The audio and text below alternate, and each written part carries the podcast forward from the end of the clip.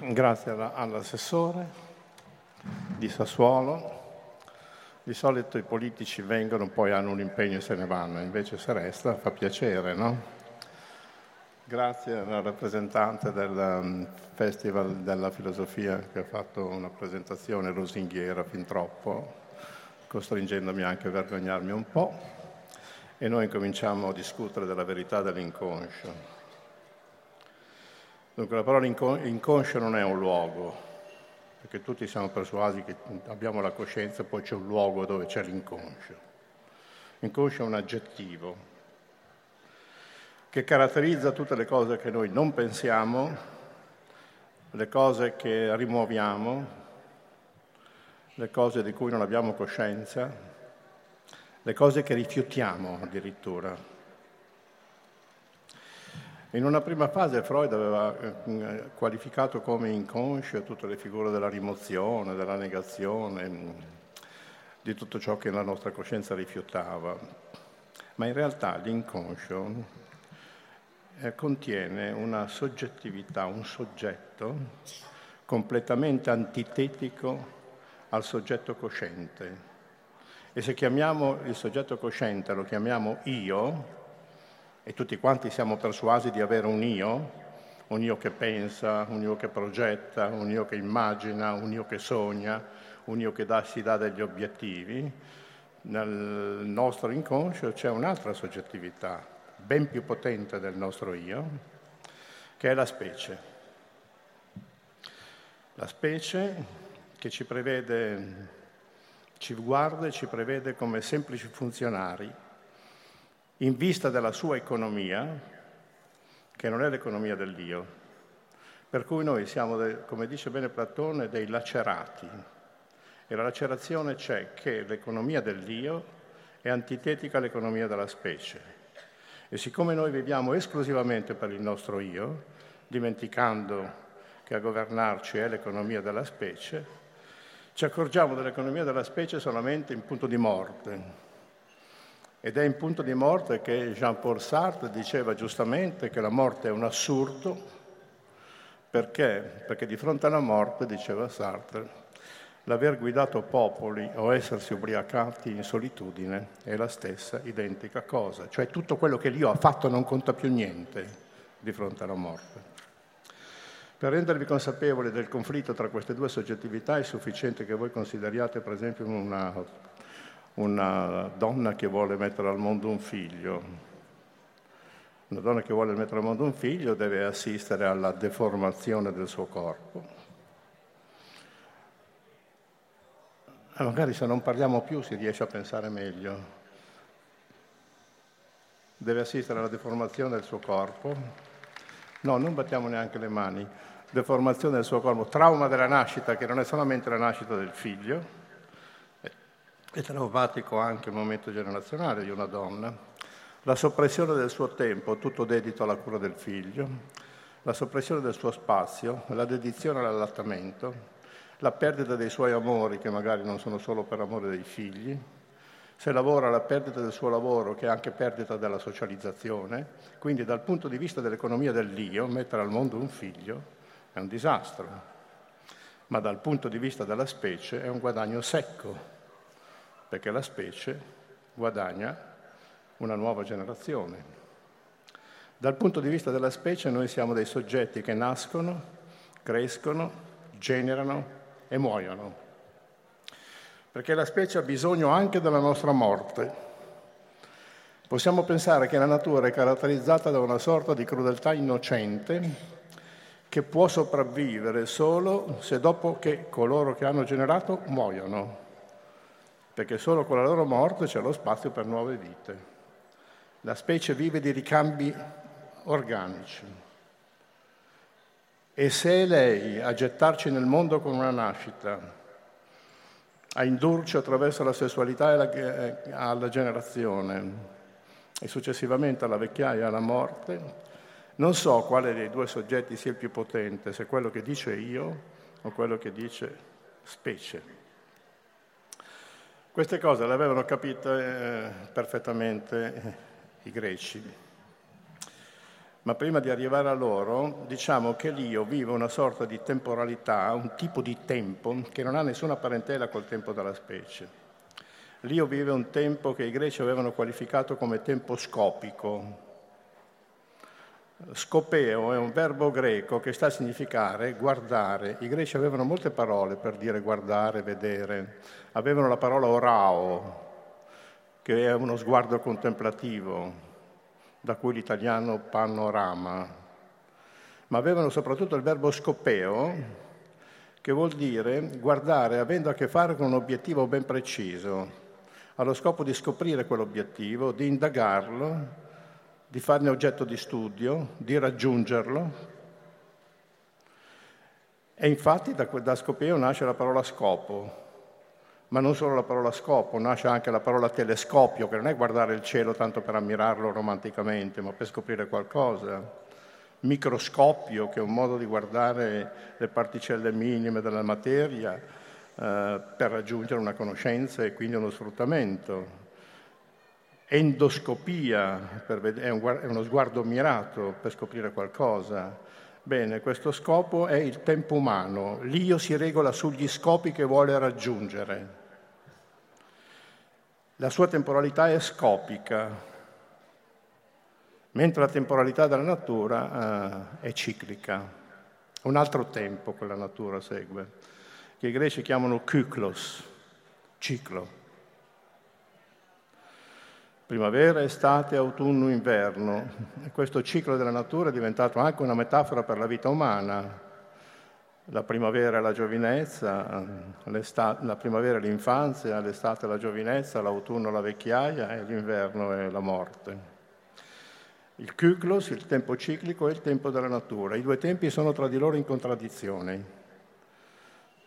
E noi viviamo in questa lacerazione tra un io scopico che immagina, fa dei progetti, vuole raggiungere scopi, obiettivi, e un ciclo che invece ci destina alle funzioni della specie. Bene, per i greci quello che conta, il tempo che conta non è il tempo scopico, ma il tempo ciclico.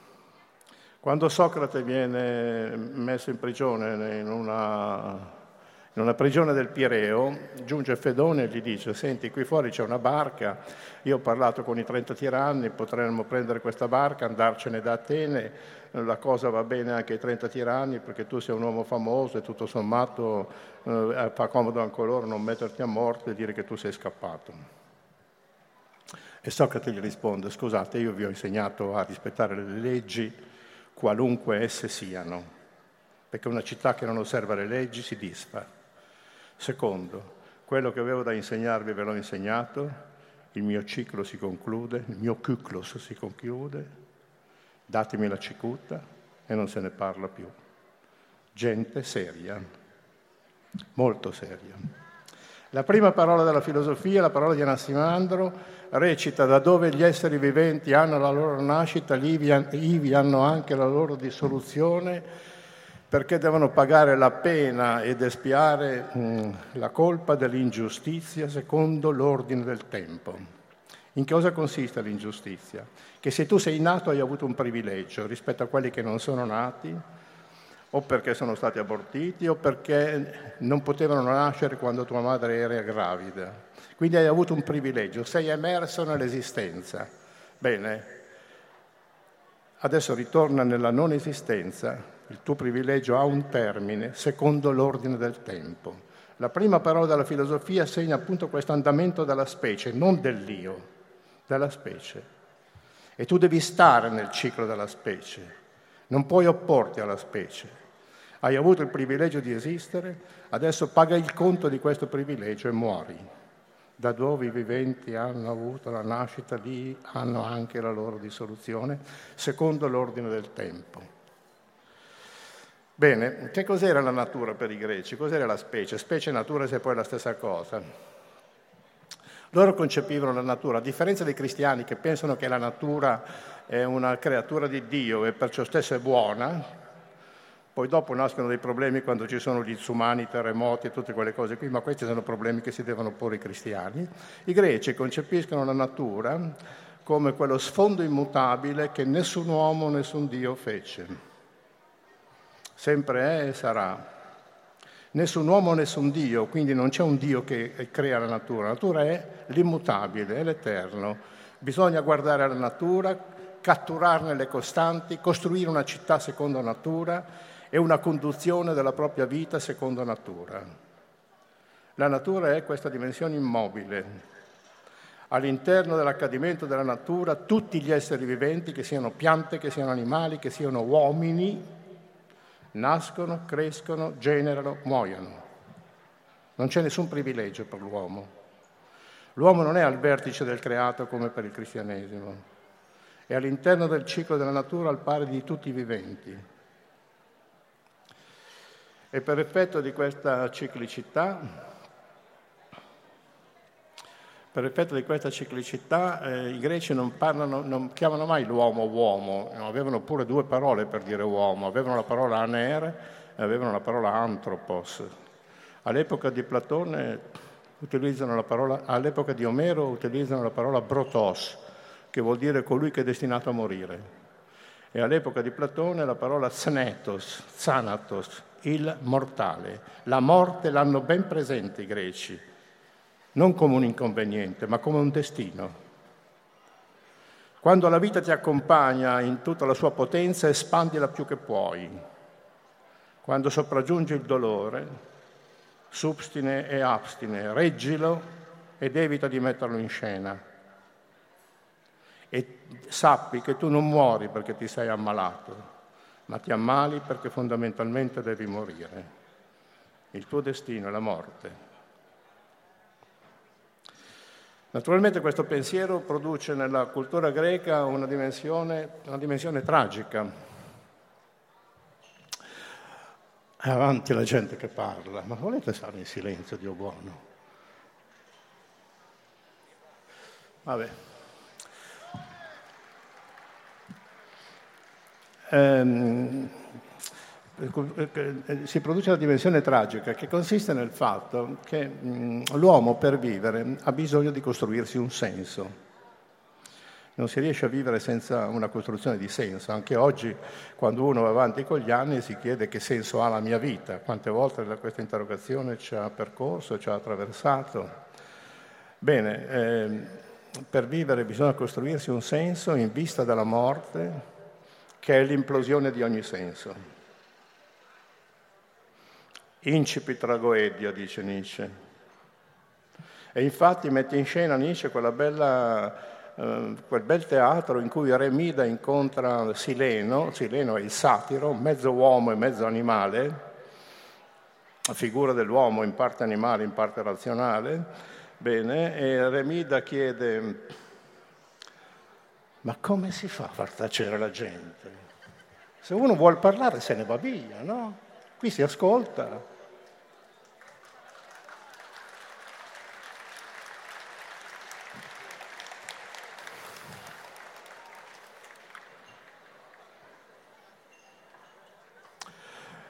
Eh, Remida chiede al satiro Sileno, al saggio Sileno, dimmi Sileno, qual è la cosa migliore per l'uomo, la più desiderabile per me?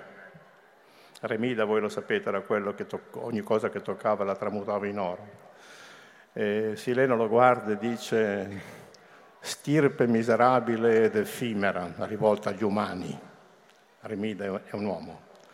Stirpe miserabile ed effimera, figlio del caso e della pena, perché mi costringe a dirti cose che per te sarebbero insopportabili da sapere. La cosa migliore per te è assolutamente irraggiungibile. Meglio per te non essere nato, ma ora che sei nato la cosa migliore che ti posso augurare è di morire presto, per non soffrire troppo tempo nell'assistere che tu per vivere devi costruirti un senso in vista della morte che è l'implosione di ogni senso. Questa è la dimensione tragica dei greci. La tragedia non è un genere letterario, la tragedia è la cifra della cultura greca. Karl Jaspers, che in un libro importante intitolato Sulla verità dedica 40 pagine alla dimensione del tragico, dice che dopo la grecità nessuno più ha scritto opere tragiche, neppure Shakespeare, dice, eh, dice Jaspers perché chiunque è nella cultura cristiana non raggiungerà mai lo spirito tragico, perché nella cultura cristiana c'è la speranza, nella cultura cristiana c'è la promessa della salvezza, c'è l'immagine di una prossima vita, mentre la tragedia può vivere solo nello scenario della mortalità e nello scenario dell'insensatezza della vita umana. Questa è dimensione tragica. Quindi nessuno, dice Jasper, sì, Shakespeare può aver descritto cose che appaiono tragiche, perché ci sono omicidi e suicidi, ma non c'è lo spirito tragico, perché non siamo più in Grecia, perché siamo nell'orizzonte del cristianesimo. Il cristianesimo è una religione ottimistica, perché il cristianesimo ha detto alla grecità che viveva nella desolazione dell'insignificanza dell'esistenza umana, destinata alla morte, ha detto agli umani, voi non morirete mai. E questo, con questa eh, affermazione ha vinto la partita. La grecità è stata progressivamente persa. Racconta Nietzsche che nel 30 d.C. i naviganti che, che solcavano le acque del Mediterraneo udirono un grande lacerante grido, il grande pane morto. Pane era il dio dei tragici, pane era il dio dei pastori. La parola tragedia viene da tragoi, Trago i coroi, erano i cori dei pastori, Trago è il pastore. E i pastori che vivevano vicino alle pecore avevano capito che il loro destino non era dissimile da quello delle pecore e avevano cori lamentosi. La tragedia nasce dal canto dei pastori che, avev- che vivendo vicino alla natura avevano capito che non i loro progetti, ma il ciclo della natura era ciò che scandiva la loro esistenza. Bene dice, abbiamo sentito il grande grido, il grande pane morto, e con pane è morta la tragedia. Ed è nato il cristianesimo. Questo ai tempi di Tiberio. I tempi di Tiberio sono i tempi della crocifissione, resurrezione e morte di Gesù Cristo. Nasce il cristianesimo. Nasce il cristianesimo. I greci erano così persuasi di questa insignificanza dell'esistenza, di questa, questo carattere effimero dell'esistere, che consentiva loro di avere una cosa grandissima di cui noi dovremmo andare a scuola per impararla, il senso del limite. Se tu sai che devi morire, sai che la tua vita non è illimitata. Tu devi eh, acquisire eh, fondamentalmente la nozione di limite. La tua stessa felicità, per quel tanto che ti è concessa, deve avere la consapevolezza del limite. Felicità in greco si dice eudaimonia, eu vuol dire eh, bene, daimon vuol dire che se tu realizzi bene il tuo demone, il demone è la tua virtù, ciò per cui sei nato, la tua, la tua capacità in termini religiosi, la tua vocazione. Se tu la realizzi, i greci la chiamavano demone, se tu realizzi il tuo demone raggiungi l'eudaimonia, raggiungi la felicità. Però attenzione, nel realizzare il tuo demone devi avere la giusta misura. Magari sei un, anche un bravo attore, ma forse non sei bravo come Mastro Ianni, per esempio, e allora tu non devi tentare di diventare come lui, ma devi diventare un attore secondo misura, secondo la tua misura, perché se oltrepassi la misura, prepari la tua rovina. L'unico imperativo etico dei greci era non oltrepassare la misura, non avevano altri precetti, non avevano comandamenti, non avevano bisogno di dire come ti devi comportare, avevano solo questo principio, non oltrepassare la misura. I greci non avrebbero mai scolpito i bronzi di Riace perché sono fuori misura, non sono una rappresentazione dell'umano, sono una rappresentazione, del titanico. I greci scolpiscono la misura umana nell'auriga, nel discobolo, sono misure umane. L'arte greca è armonia, armonia è una parola greca, la giusta proporzione geometrica delle parti,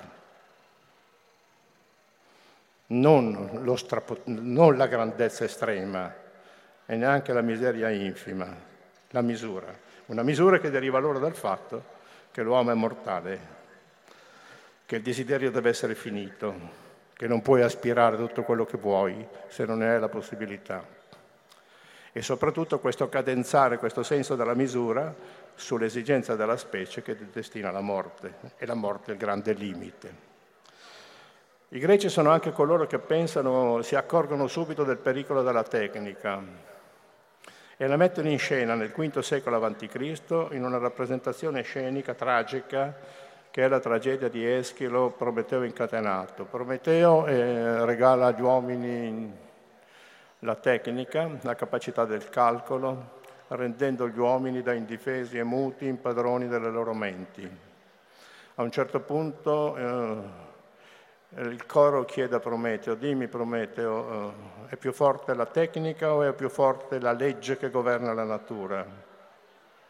E Prometeo che aveva portato la tecnica risponde, tecne danan che s'astenestera macro la tecnica è di gran lunga più debole, astenestera, astenestera vuol dire astenia, debolezza, è di gran lunga più debole delle leggi che governano la natura.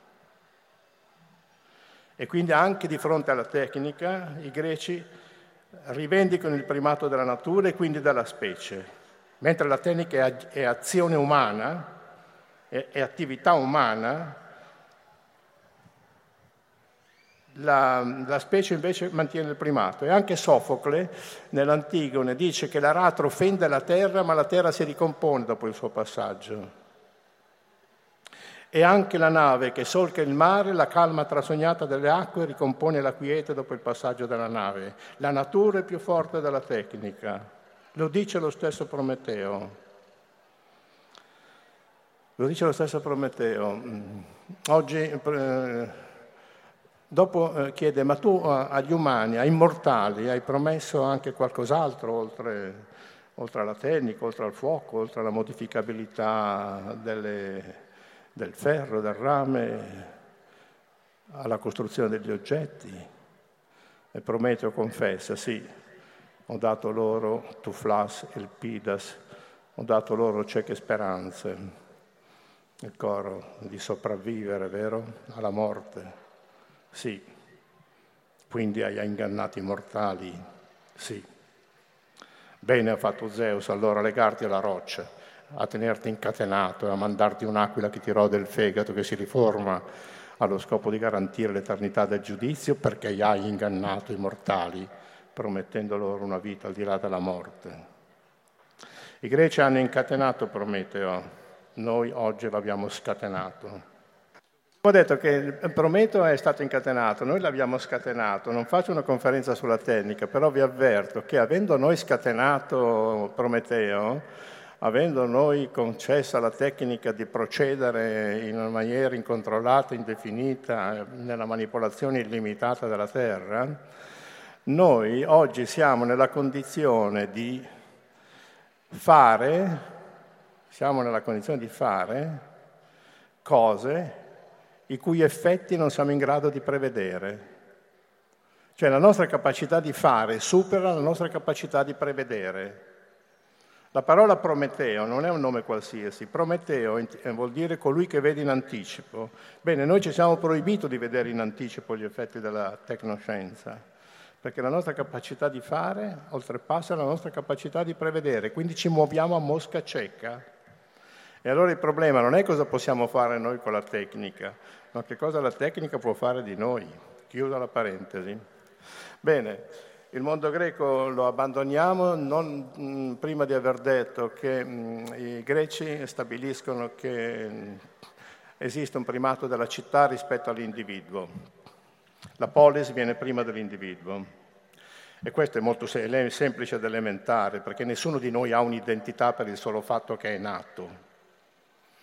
Noi siamo nati, ma non abbiamo un'identità. L'identità ci viene data da chi, da chi ci riconosce.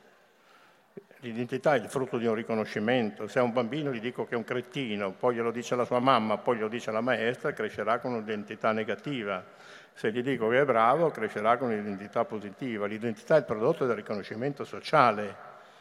Tant'è che Aristotele dice, se uno entra nella città e pensa di poter fare a meno degli altri, o è bestia o è Dio. E a proposito di Dio dice, probabilmente Dio non è felice perché è monacos, perché è solo. Allora recuperiamo anche questo concetto che la città viene prima dell'individuo, ma per recuperare questo concetto bisogna uscire fuori dal, dallo scenario del mondo cristiano, perché il mondo cristiano ha stabilito che l'individuo viene prima della città. E come ha fatto a stabilirlo? L'ha fatto stabilendo... Um, eh, mettendo in circolazione il concetto di anima.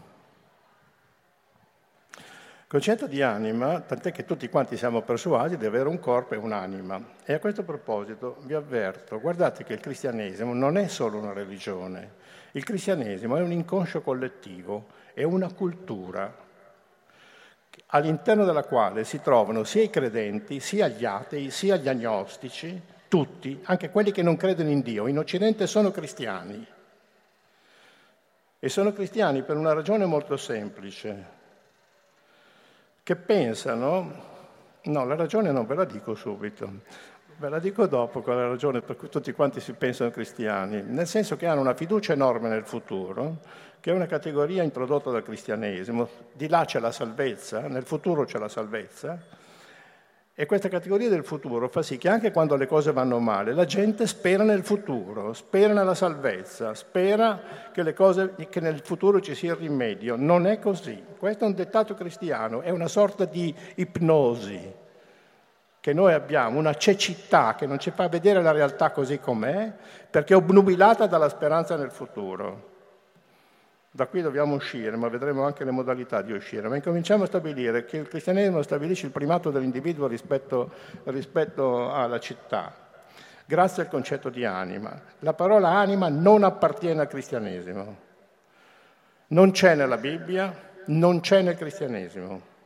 La parola anima è stata introdotta nel cristianesimo da Agostino di Pona, che era un neoplatonico nel, 300 a.C., 300-400 a.C., prelevandola da Platone.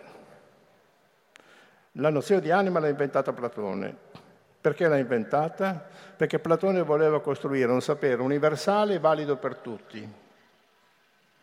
E allora dice Platone, se vogliamo costruire un sapere universale e valido per tutti, aperta la parentesi, che è poi il sapere scientifico, non possiamo fidarci delle sensazioni corporee perché se qui dovessi dire qual è la temperatura di questa piazza e dovessi fare affidamento sui vostri corpi, noi avremmo tante temperature quante sono i vostri corpi. Quindi i corpi non sono un criterio di verità, perché i corpi si modificano, i corpi invecchiano, i corpi si ammalano, i corpi sono percorsi da passioni, non sono un criterio di verità. Per costruire un sapere universale e valido per tutti bisogna procedere, dice Platone, per numeri misure, idee astratte, valutazioni quantitative. Ecco, noi diremmo oggi costrutti della mente. E che cosa sono questi costrutti della mente? Chi è preposto alla costruzione di queste cose? E lui assume la parola anima, l'anima. E allora, mentre il corpo non è un criterio di verità, mentre il corpo soggetto a passioni, soggetto a malattie, soggetto a vecchiaia, soggetto a corruzione, non serve per la costruzione del sapere, l'anima, che opera attraverso dimensioni astratte, sì. E lui introduce il concetto di anima per risolvere un problema di conoscenza. Nella Bibbia non c'è nessuna nozione di anima. C'è una parola nella Bibbia, che è la parola nefesh, che quando la Bibbia è stata tradotta in greco è stata resa con la parola psyche. Psyche in greco vuol dire anima, vuol dire anima. Allora attenzione, quando noi traduciamo, non è semplice, anche se, se traduciamo bene, eh, per esempio, non so, traduciamo la parola physis, che in greco vuol dire natura. Physis in greco vuol dire generare, fiorire, sbocciare. Natura in latino vuol dire la stessa cosa, nascere, fiorire, sbocciare. Allora una buona traduzione? No, non è una buona traduzione.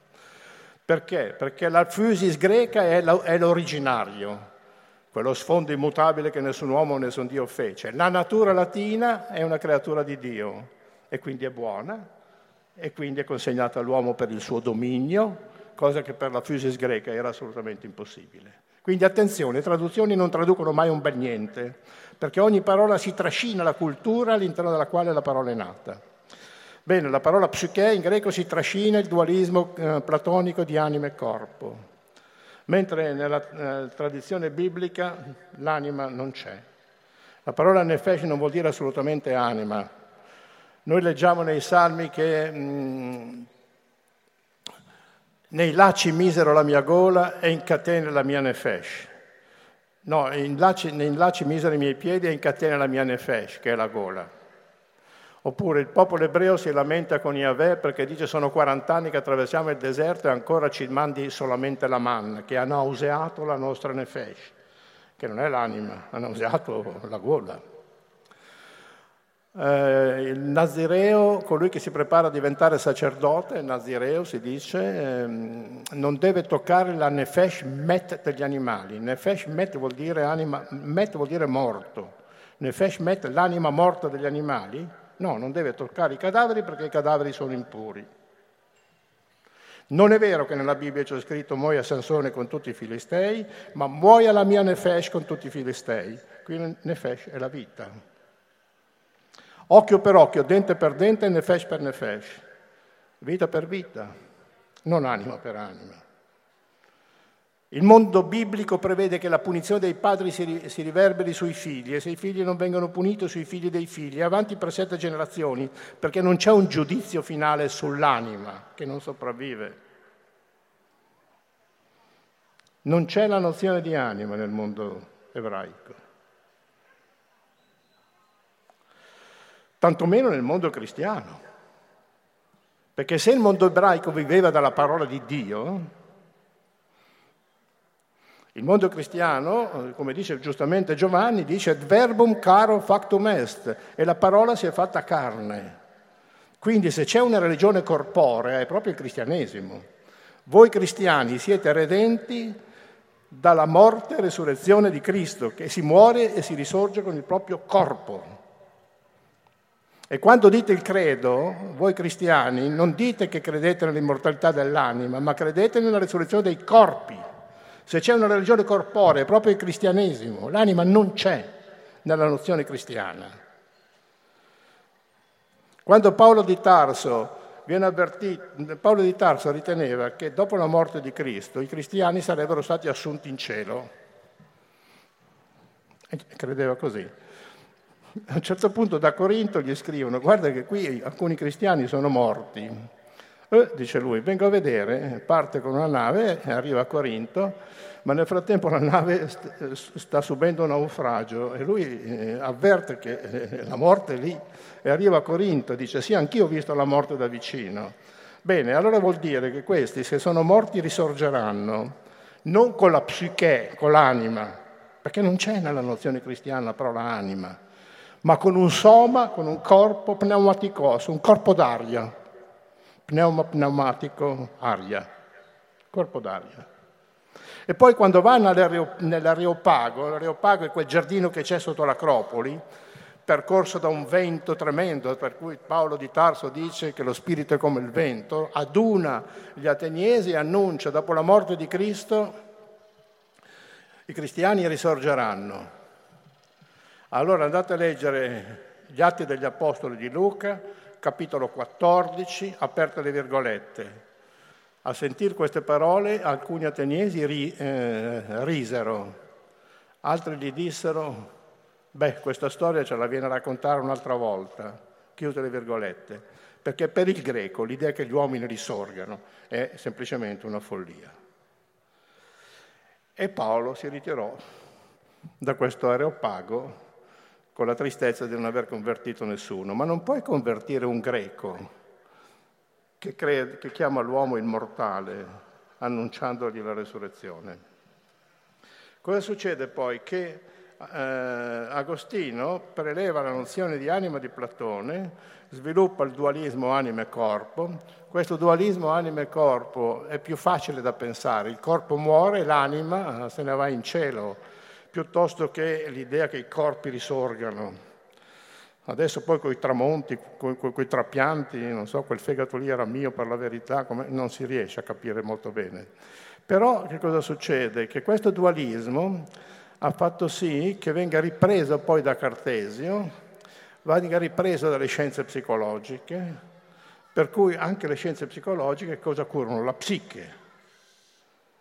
E addirittura c'è una scienza che dice che parla di psicosomatica. Per cui se io ti dico una cosa psichica, per esempio ti do del cretino, il tuo corpo ha una vasodilatazione, ma nessuno spiega com'è il processo che una parola produce un fenomeno chimico. No, queste sono veramente frottole, bisogna sbancarlo, questo dualismo antropologico e questo dualismo psicofisico. Non esiste questa roba, è tutto un retaggio culturale, non ha nessun senso non ha nessun senso e non riesce a raggiungere alcuna spiegazione, anche se dà molte speranze ai cristiani. Perché dà molte speranze? Perché i cristiani sono stati bravissimi. Il cristianesimo ha inventato una qualità del tempo formidabile. I cristiani sono quelli che hanno stabilito che il tempo non è ciclico, tempo della natura, scopico non gli interessava granché, il tempo vero è quello escatologico, Eschaton è una parola greca che vuol dire alla fine. Alla fine, nell'ultimo giorno, si realizzano le promesse che sono state anticipate. Alla fine si realizza quello che all'inizio era stato promesso. In questa maniera il tempo è iscritto in un disegno, che è un disegno di salvezza. E quando il tempo è iscritto in un disegno acquista senso, se voi aveste chiesto a un greco che senso ha la, vita, la sua vita, non avrebbe capito cosa vuol dire senso. La mia vita è quello che faccio quando vivo. Ma quando il, il tempo è scritto in un disegno, acquista senso. E quando il tempo ha acquistato senso, diventa storia. La storia nasce solamente quando il tempo è scritto in un disegno e quando il disegno fornisce un senso. Per cui la storia è sempre storia sacra. Del resto anche i ragazzi quando si innamorano dicono che hanno avuto una storia. Vuol dire che il tempo cronologico, un giorno dopo l'altro, lì si è interrotto quando si innamorano e nasce un tempo fornito di senso, un nuovo senso. Il fatto che nasca un, tempo fornito di senso fa sì che quel tempo non assomiglia al tempo che c'era prima e non assomiglia neanche al tempo che c'è dopo quando questa storia finisce. La storia nasce solamente quando il tempo è fornito di senso. La parola storia viene da istor, che è una parola greca, ma istor vuol dire in greco che io ho visto, ero testimone.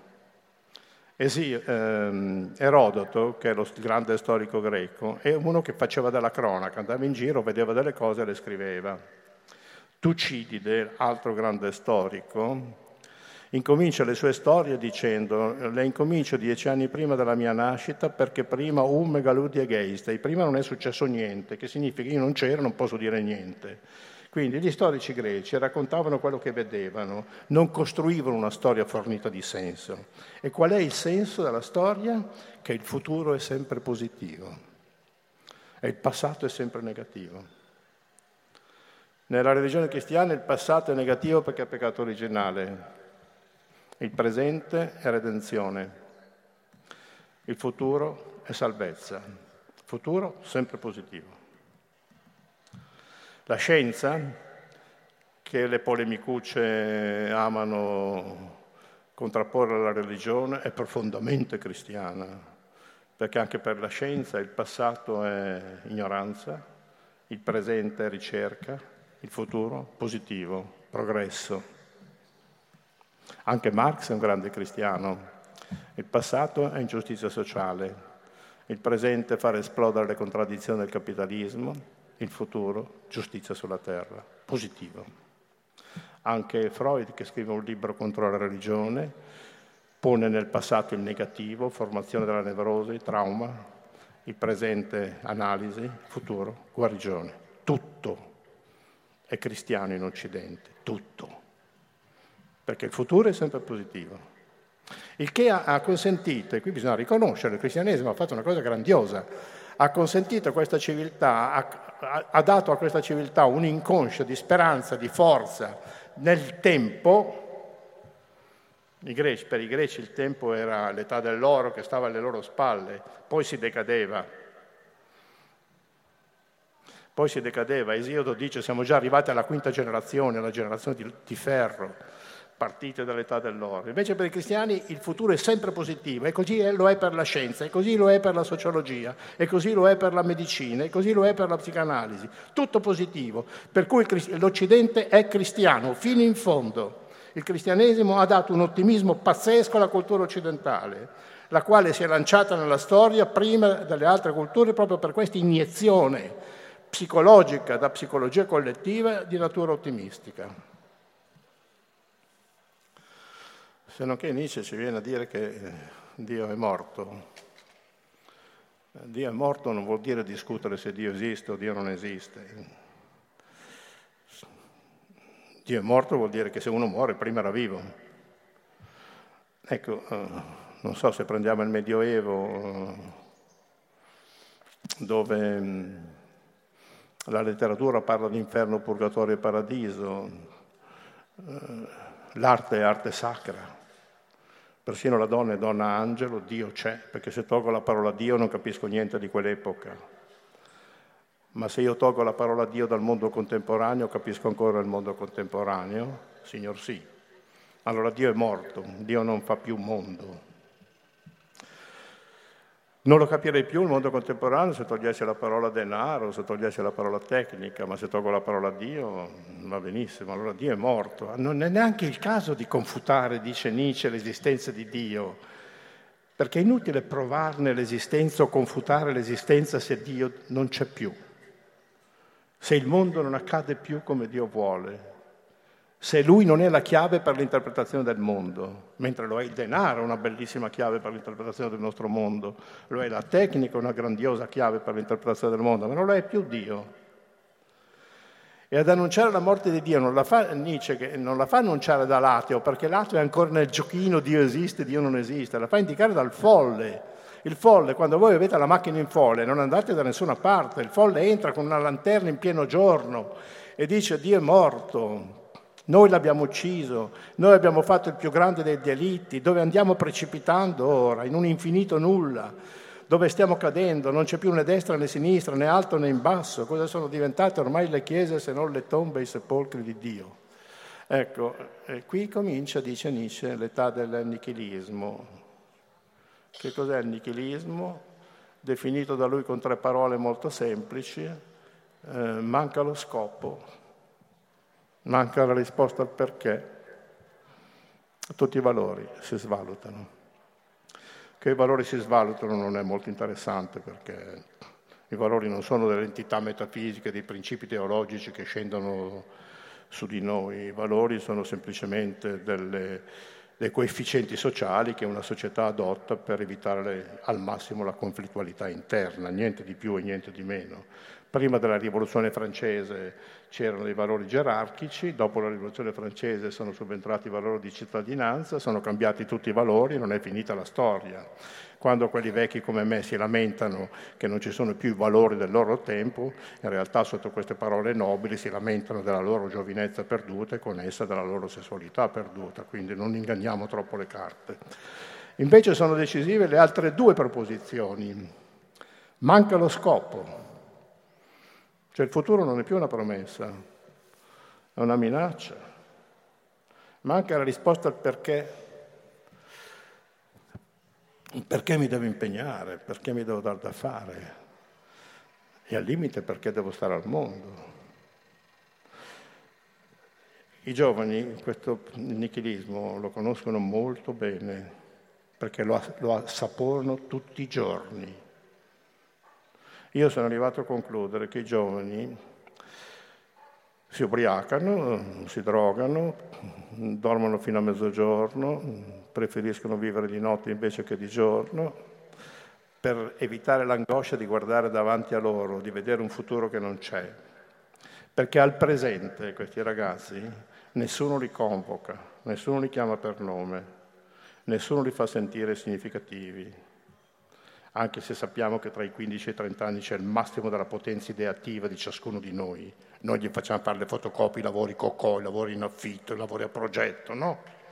quando non addirittura le fotocopie.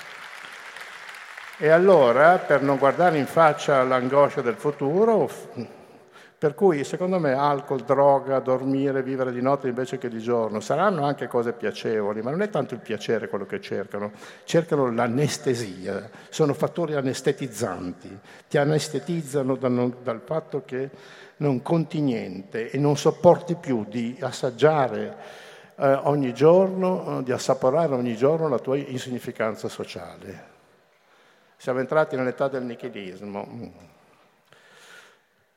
E qui vi lascio in questo scenario, non rimuovete il nichilismo, non ragionate cristianamente che il futuro risolverà i problemi, dubitate di parole che io considero davvero fuori posto, come la parola speranza, come la parola augurio, come la parola auspicio, sono tutte parole della passività. Io aspetto che il futuro mi porti qualcosa, il futuro non ti porta niente se non ti dai da fare partendo però dalla considerazione che sei in un'età nichilista, non partendo dall'idea che Galimberti è un nichilista. No, è la realtà che è nichilista. Io sono qui a raccontarvi questa realtà nichilista, affinché la guardiate bene in faccia. E per guardarla bene in faccia, guardate in faccia i vostri figli. Chiusa la parentesi. Eh, questo ottimismo cristiano è stato smontato in epoca romantica stato smontato in epoca romantica da chi? Da un grande filosofo, anzi per la verità lui ha fatto una vita infernale, eh, si chiama Arthur Schopenhauer, che dopo che ha scritto la sua opera fondamentale Il mondo come volontà e rappresentazione nel 1819, eh, Hegel che lo detestava, gli ha portato via tutti gli insegnamenti. E, e quando Hegel faceva lezione aveva le aule piene come questa piazza, quando c'era Schopenhauer che faceva lezione aveva due o tre studenti. Poveretto, perché? Perché? Perché aveva scoperto una cosa importante. Aveva scoperto appunto questa, questa geografia, il mondo come volontà irrazionale. Cosa vuol dire? Vuol dire la rappresentazione, la fotografia della natura, o se preferiamo della specie, che, dice Schopenhauer, il, il soggetto del gran sogno della vita è uno soltanto, continuare a vivere. Perché? Senza scopo. Ecco perché è irrazionale. Senza scopo. La vita ovunque può vive, anche sul ciglio dell'autostrada, tra il guardrail e l'asfalto, se, se si può, viene fuori anche un filo d'erba. A che scopo? Il gran sogno della vita è uno soltanto, continuare a vivere. Noi siamo promossi dalla volontà irrazionale. Irrazionale, non c'è scopo nella vita. La vita è una fluorescenza, è un nascere continuo e un morire continuo.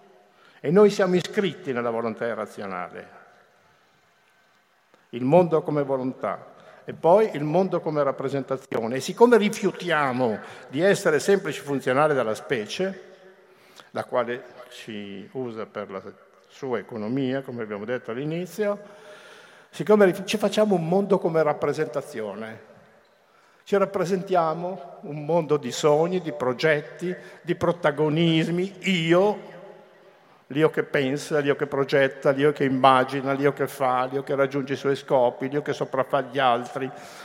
Oh, l'io. Questo è il mondo come rappresentazione. E ci rappresentiamo questo perché non vogliamo vedere la realtà, che siamo semplicemente prodotti dalla specie. Niente di più e niente di meno, per la sua economia e non per la nostra. Quindi qui si riprende tutta la cultura greca, di fatto la fusis che genera e include tra, tra, e, e, e destina tutti i viventi alla generazione e alla morte. Questo concetto era già stato un po' anticipato da uh, Goethe, il quale immagina la natura come una grande danzatrice. È attaccato al suo corpo, alle braccia, alle gambe, ai suoi fianchi, al suo seno, dietro sulle spalle, ci sono i singoli individui e lei nella sua danza sfrenata li perde, cioè li destina alla morte, nell'assoluta indifferenza, senza fedeltà e senza memoria. Questa natura, diceva Goethe. Mentre, come dicevo prima, eh, mentre Leopardi, anche se era ateo, per via di quell'inconscio cristiano secondo cui la natura è buona, perché è creatura di Dio. Nella lirica Silvia cosa dice? Ah, in natura, natura, perché non rendi poi quel che prometti a loro? Perché di tanto inganni i figli tuoi? A dire la verità, la natura non ti ha promesso niente e tantomeno ti ha ingannato. Ma siccome siamo nel contesto cristiano dove la natura è creatura di Dio e quindi buona, se uno gli capita la disgrazia, giustamente è stato ingannato. Cioè non capisce Leopardi non capisce, non ha il coraggio schopenhaueriano di dire noi siamo figli della specie. Come si esce da questa situazione? Ve lo dico dopo. Freud mh, dice mh, che eh, la psicanalisi non l'ha inventata lui, ma prima di lui l'ha inventato un grande filosofo che si chiama Arthur Schopenhauer, perché è stato il primo a capire che c'è una dimensione irrazionale dentro di noi, c'è un'altra soggettività dentro di noi e dice, lui però non ha avuto le conseguenze che ho avuto io, dove tutta l'Europa si è accanita contro di me, perché queste cose, finché le dice un filosofo, le lasciano passare, se le dice un medico, molto meno. E fa un elogio di una pagina intera Schopenhauer, dicendo che è stato lui a inventare la psicanalisi. Dice l'unica differenza tra me e lui, dice, dice Freud, è che a Schopenhauer mancavano i casi clinici. Ah, I filosofi, si sa, fanno anche almeno dei casi clinici nel senso che loro si muovono su una base di, teorie che funzionano a prescindere dalla verifica empirica, perché sono teorie eccelse, per cui la filosofia dovrebbe essere insegnata ai bambini fin dai quattro anni, quando incominciano a chiedere il perché delle cose, alla ricerca fannosa del principio di causalità ma invece verrà eliminata anche nei licei perché a noi interessa ormai delle persone completamente uniformate in termini di pensiero e in termini di sentimento, perché quando siamo diventati tutti conformisti in termini di pensiero e in termini di sentimento siamo rigorosamente eh, suscettibili di essere governati in una maniera sostanzialmente dittatoriale. Avessimo avuto un'istruzione migliore da 40 anni a questa parte, avessimo avuto un'istruzione migliore non ci troveremmo oggi col governo che abbiamo. Ma siccome la scuola è stato un disastro per 40 anni, ci troviamo in questa condizione. Freud dice, assume Schopenhauer e che cosa mette nell'inconscio Freud? Due grandi pulsioni, la pulsione di vita, Eros, e la pulsione di morte. Sessualità per la generazione, aggressività per la difesa della parole e poi per l'autodistruzione. Guardate che noi moriamo anche per autodistruzione, non solamente perché eh, eh, siamo destinati alla morte a un certo punto. E, e, quando nell'Ottocento si diceva che si moriva per degenerazione, la degenerazione. Adesso, grazie alla medicina, che è, una, che è di una crudeltà pazzesca, che non ha allungato la vita, ha allungato la vecchiaia in maniera tale che ciascuno possa assistere fino all'ultimo stadio alla degenerazione del suo corpo, soffrendo le pene dell'inferno e l'umiliazione veramente al di là di ogni misura. Quando vedete quegli scenari, quegli scenari pazzeschi di quelle persone anzianissime che non vedono, non camminano, attaccate a un'Ucraina col telefonino che non gliene importa niente della persona che porta in giro, sono gli spettacoli dell'orrore questi, grazie alla medicina e i farmaci che tutti voi assumete. Bene, mm, questo dice Freud. Siccome a questa specie, alla legge della specie, noi non facciamo mai riferimento e quindi non introiettiamo anche nella vita dell'io il senso del limite, il senso del limite, non lo introiettiamo mai, non abbandoniamo mai il potere, abbiamo paura che ci dimenticano di noi, tra l'altro poi quando uno muore una volta si facevano delle belle cerimonie, si cantava, c'era una comunità che si accoglieva. Adesso muori, sepolto, dopo due giorni non esisti più. Chi è Umberto Eco? Pure è stato un grande. Chi è Dario Fo? Eppure è stato un grande. Eh? Al limite chi è Lucio Dalla? Ha fatto delle grandi canzoni, è ancora vivo? No, non è più vivo. Lo stesso Marchion, perché no? Adesso l'hanno ricordato senza neanche più la salma. Insomma, facciamo delle cose terribili. Bene, Nietzsche, eh, eh Schopenhauer dice, per sconfiggere la volontà irrazionale, ci sono tre vie. C'è la compassione, cioè sapere che questo destino è comune a tutta l'umanità.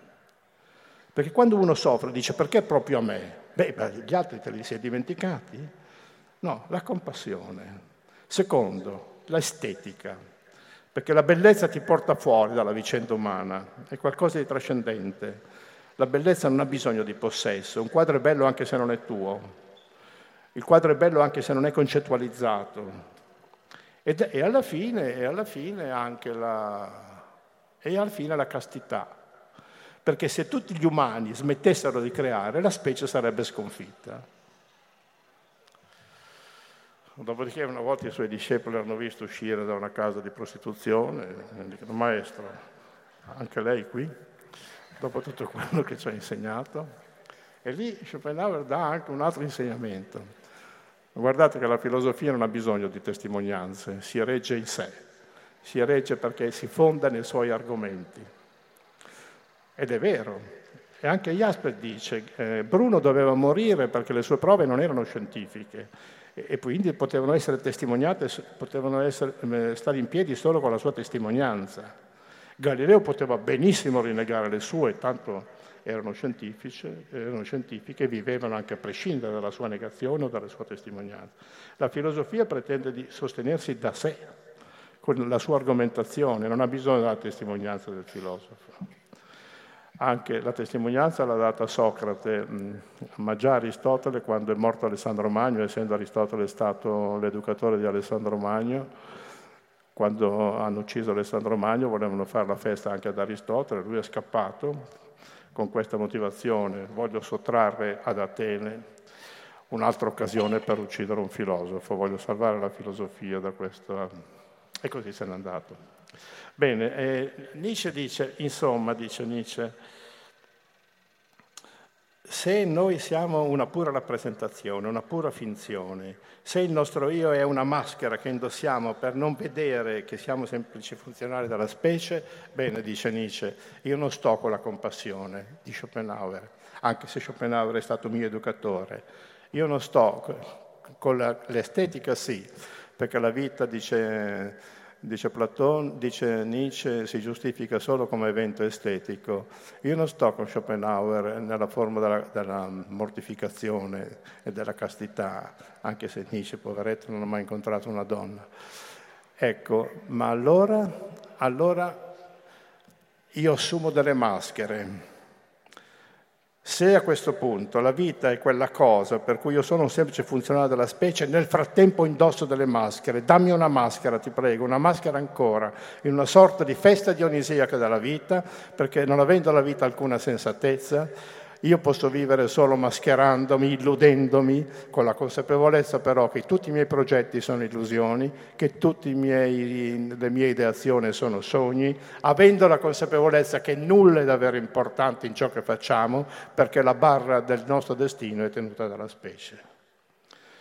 Quanto a me, dice Nietzsche, io resto nella modalità greca, obbediente alla necessità del destino e scrive stemma della necessità dell'essere costellazione suprema che nessun desiderio raggiunge, nessun no contamina. Eterno sì dell'essere, io sono eternamente il tuo sì. Accettazione incondizionata della dimensione umana.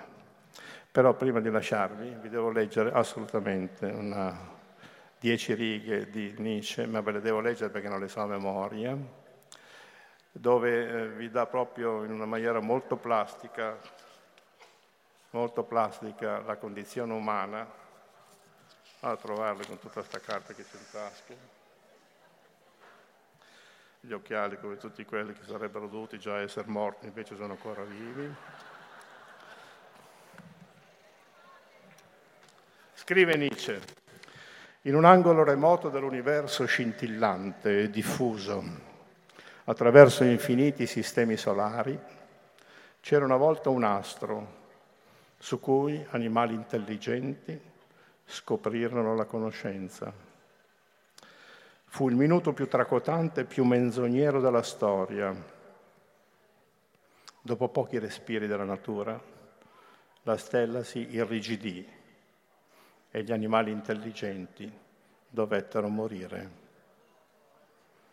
Qualcuno potrebbe inventare una favola di questo genere, ma non riuscirebbe tuttavia a illustrare sufficientemente quanto misero, spettrale, fugace, privo di scopo e arbitrario sia il comportamento dell'intelletto umano entro la natura. Vi fu un'eternità in cui esso non esisteva. Quando per lui tutto sarà nuovamente finito, non sarà avvenuto nulla di notevole. Per quell'intelletto, di fatti, non esiste una missione ulteriore che conduca al di là della vita umana. Esso piuttosto è umano e soltanto chi lo possiede e lo produce può considerarlo tanto pateticamente come se i cardini del mondo ruotassero su di lui. E qui ci congediamo. Grazie.